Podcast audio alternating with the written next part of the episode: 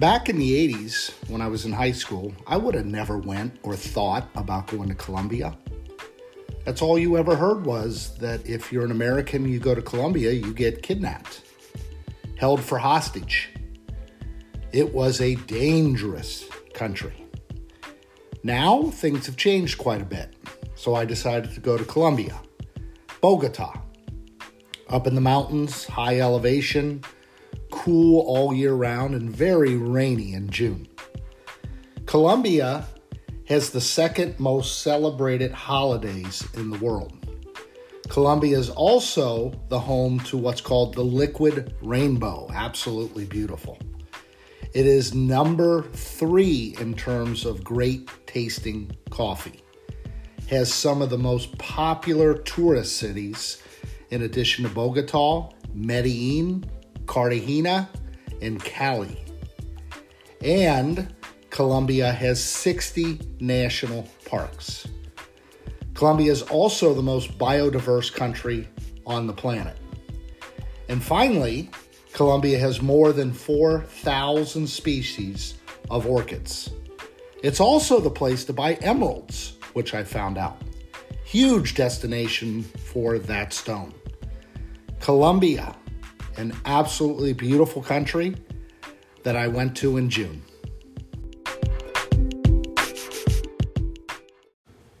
Hey, guess what? I'm in Bogota, Colombia. A place back when I was in high school that if I said I was going to, people would say, Are you trying to commit suicide? Probably the most dangerous city back in the 80s that I can think of. All of Colombia. Medellin, Cartagena, Cartagena, however you say it. Now, Colombia is the second safest city or country in all of South America, right behind Chile. All has to do with the president of Colombia and the, and the leadership that uh, the past two, I think, have taken this country from the most dangerous to one of the safest. I just read that the city I'm in has half the murder rate of Indianapolis and they got 8 million people here. I don't know what Indianapolis has. So it's a lot safer here than the United States. Now, there's a lot of rain. I had no idea. I had no idea how cold it would be. It's jacket weather, it's in the mid 50s and rainy, humid. But we're talking June? Close to the equator? I didn't realize how high up in the mountains we were, or I am. Beautiful city, beautiful hotels, wide boulevards, a lot of action, 8 million people, uh, but no sun and no drainage off these streets with all the rain.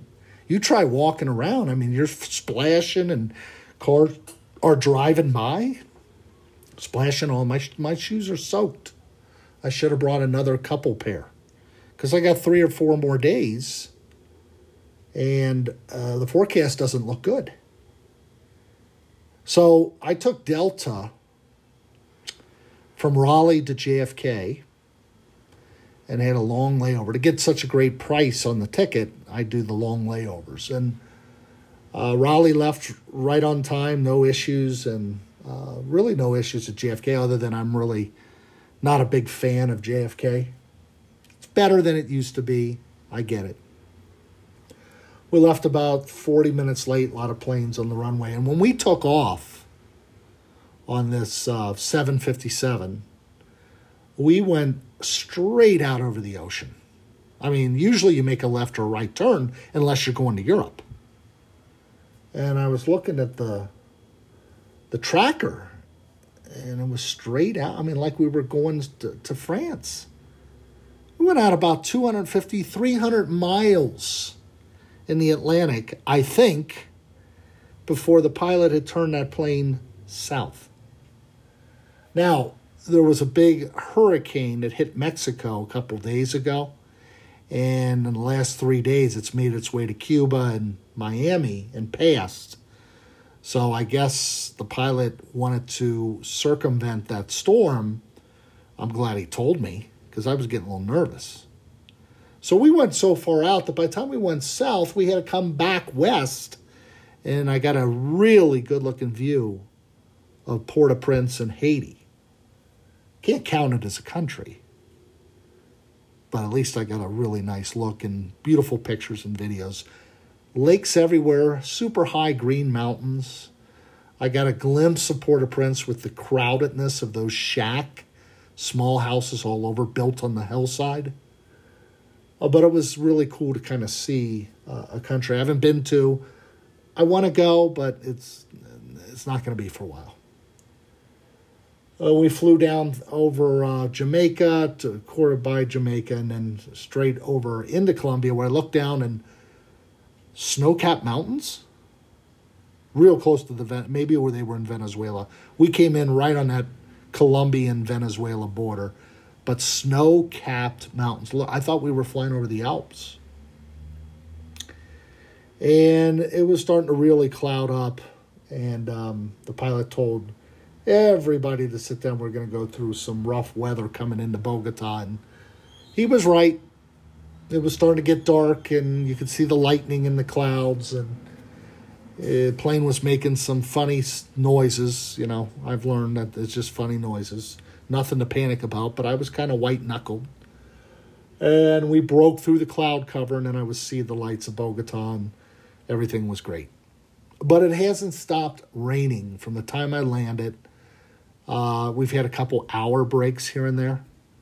I'm staying on the north side the first, well, probably the whole trip because I'm in a fairly nice hotel called the Four Seasons Bogota, or Four Points by Sheraton. Sorry, not the Four Seasons. And it's claims to be a five star. I don't think it's a five star, but it's nice. And I signed up for a day tour tomorrow, uh, taking that cable car up to the top, and I'll tell you about that coming up. But all I'm worried about right now, I'd like to see the sun and have it warm up a little bit because this is really a beautiful city. And, you know, seeing it in rainstorm and cloud cover from where I'm going tomorrow is not going to be ideal. But anyway, um, I'm in Bogota. I'm excited, and um, I'll tell you a little bit more about how the rest of the days go coming up. Okay, so listen to this company name, write it down for anybody that travels in Central or South America. It's called Viator. Again, Viator. They stink. They are a travel company online that has all these day and half day trips. And a lot of the options include hotel pickup three for three, where either they just didn't show or canceled the trip and said they called or emailed you. Viator, look it up. Guatemala, it worked. Argentina, no. Colombia, no. Europe, yes. So, really, South America were three for three on not working. Do not use Viator as a day tour company, they don't work. Viator. I signed up for a day trip and waited 45 minutes, never got an email, never got a call until the next day, out of the blue, they said, they canceled the trip because of lack of participants. Now, I learned that if you stay in a hotel in Central and South America that's over 60 bucks a night, your hotel staff works with taxi cab services that are kind of a, a dual taxi tour guide. So all you got to do, like I did in Colombia, is say, hey, where do you guys take or where can you take visitors and how much? And they whipped out a pamphlet that gave me all the things I saw on Viator, and the tour guide's right there. He's in the lobby. He's a taxi cab driver that knows the city. So I went to Old Town, Colombia, which uh, was about an, well, because of traffic, it was close to 45 minutes. The taxi cab driver asked if he wanted to, you know, if I wanted him to chaperone me or just drop me off and pick me up at a designated time. And I like to just kind of walk through and figure things out. So I just said, pick me up in three hours right here. And he used a translator in his phone, and it worked out great. He had lunch downtown in Old Town, saw the Parliament House, walked some of the streets, the uh, Old Town, looked like a typical South American small town in, in Old Town. It's in a huge city of Bogota, but when you're in Old Town, you don't feel like you're in a massive city. Had lunch at this great little cafe. It rained. I was under outside under a awning, so it worked out great. But oh, it was good. Ribs. And um, didn't realize that I was only about two and a half miles from what is called Santa Fe, Bogota. Now, if you're really interested, YouTube Santa Fe no go zone. I Had no idea. The no go zone of Santa Fe, if you're a tourist, uh, you won't make it out. It's run by the gangs and mafia, and it's supposed to be one of the top three most dangerous places on the planet. I had no idea. Actually, till I got back and it just popped up on my YouTube feed. I don't know how, I didn't look for it. I had been told down there, stay out of Santa Fe. Don't go towards Santa Fe, but I didn't know how close it really was to Old Town. In Old Town, it's a big tourist spot, and you can tell right at the end of Old Town where the downtown starts, which is, I wouldn't say bad, but it's it, a little shady. You walk through where the high skyscrapers are, south a few blocks, you're going to actually just walk right into Santa Fe and you won't make it out. You'll see if you look it up. So I met my taxi cab driver from the hotel. He took me back to the hotel and um, had time to relax, walk around that beautiful neighborhood where the Four Point Sheraton, where I stayed for five days, just kind of hung out there and kind of took it easy, a little bit of jet lag. Um, rained again and again and again. But Old Town is definitely a place, if you go to Bogota, that you need to tour. Just don't walk two and a half, three miles south, and it's easy to see the border. Stay out of that area and you'll be fine. My third day in Bogota at the hotel, I look out, the sun's out. Couldn't believe it. Two and a half days of nothing but heavy clouds and rain. Actually beautiful. The mountains right outside my window, big green palm trees, some trees that I've never seen before. Beautiful. So, of course, I, you know, go out of the hotel after breakfast. By the way, the breakfast every morning included coffee that made you want to jump up and down and run. It was so strong. And I couldn't understand. They didn't have any milk at this nice hotel. For cream, they gave you the powdered Cremora, which I didn't think existed anymore. Kind of, I have to have coffee with cream, but Cremora makes me sick. But anyway, the caffeine and the, the, the, how strong this coffee is, even at the hotel restaurant bar, was unbelievable you should try the coffee shops down there. And by the way, they do have a bunch of Starbucks. Only saw two McDonald's, but they do have a bunch of Starbucks. I only went into Starbucks to buy a mug. I did not buy the coffee. So I left the hotel without an umbrella, of course. And I went walking about two blocks, again in the upscale portion, Zona Rosa, Chapinero, which is, which is really where you should stay if you spend time in Bogota.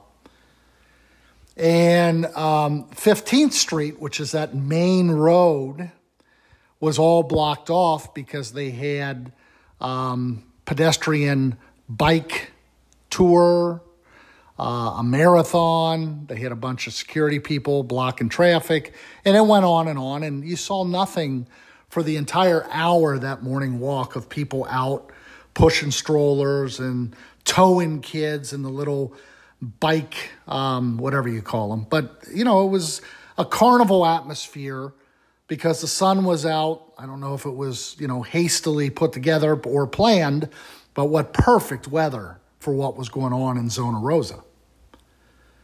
Everybody out sitting on park benches, drinking coffee, there's music.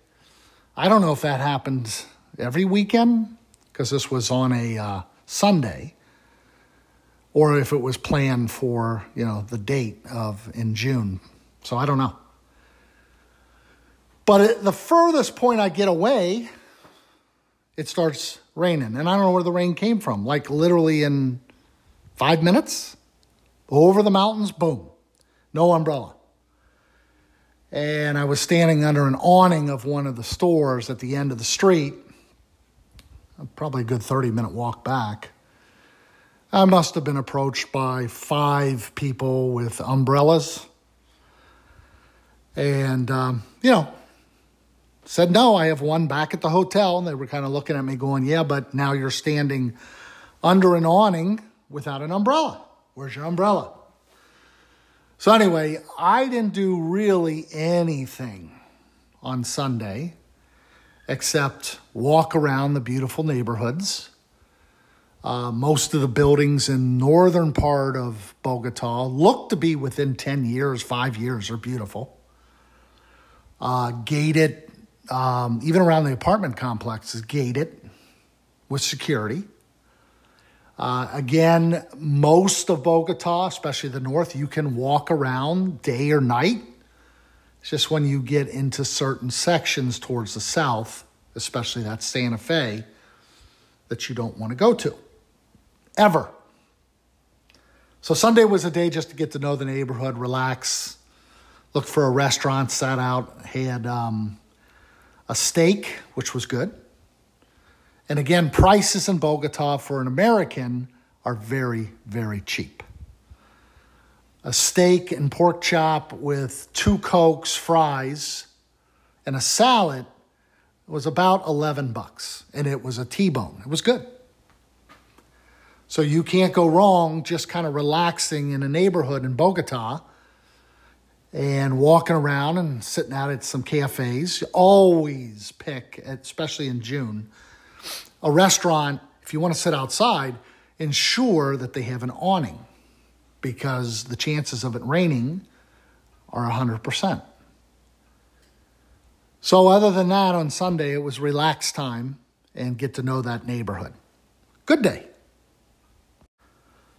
Monday was my last day in Bogota. Woke up, sun out, had an idea what I was going to do, went downstairs, talked to the hotel desk front, and they had a couple options. And one of them was to head out with the taxi cab driver to Plaza de Mineral, which is a salt cathedral, small town, beautiful, an hour outside of Bogota.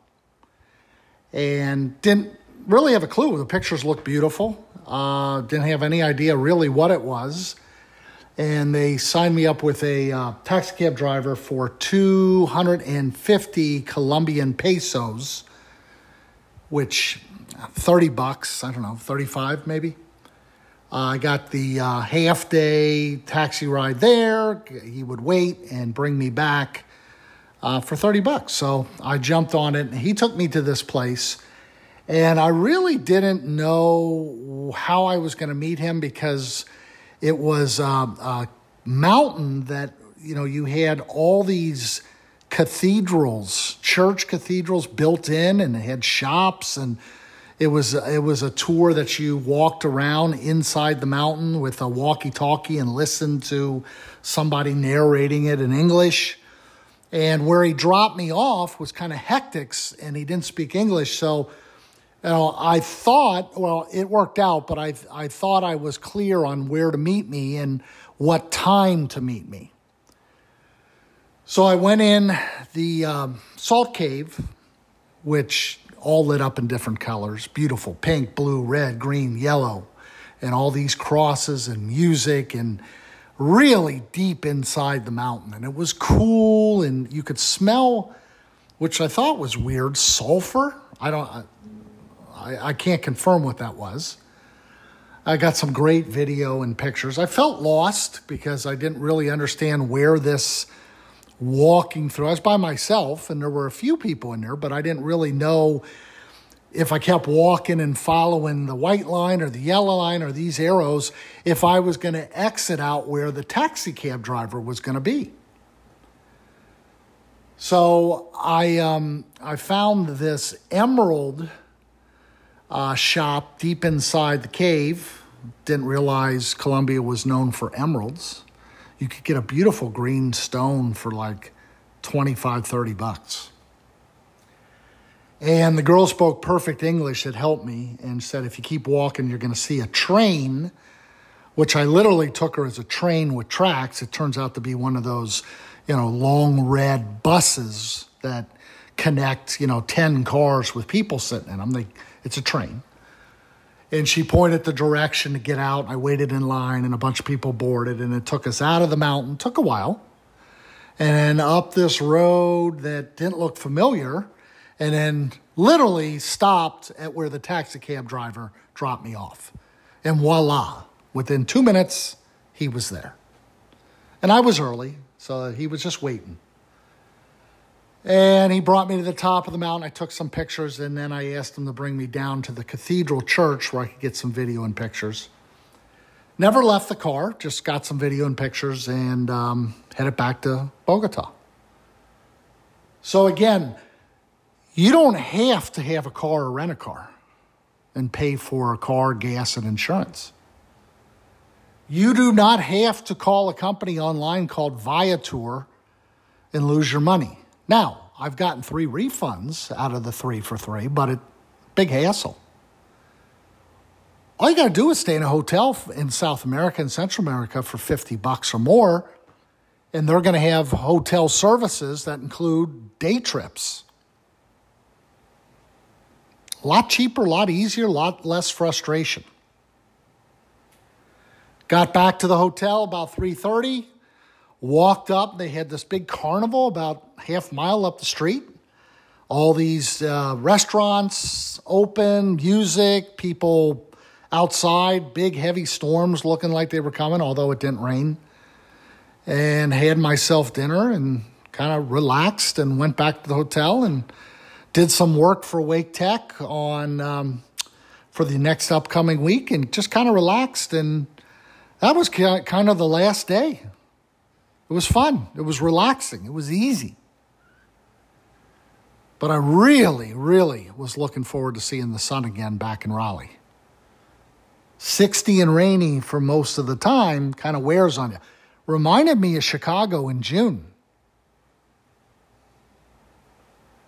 So that was my last full day in Bogota. Now, guess what it was doing when I woke up early to get my flight from Bogota to Atlanta? Raining. What a shocker. Drive into the airport with cab driver looking out at the floodwaters in the streets. I don't know where the water goes, there's no drainage. Motorcycles are going through a half a foot of water. I mean, it maybe a foot.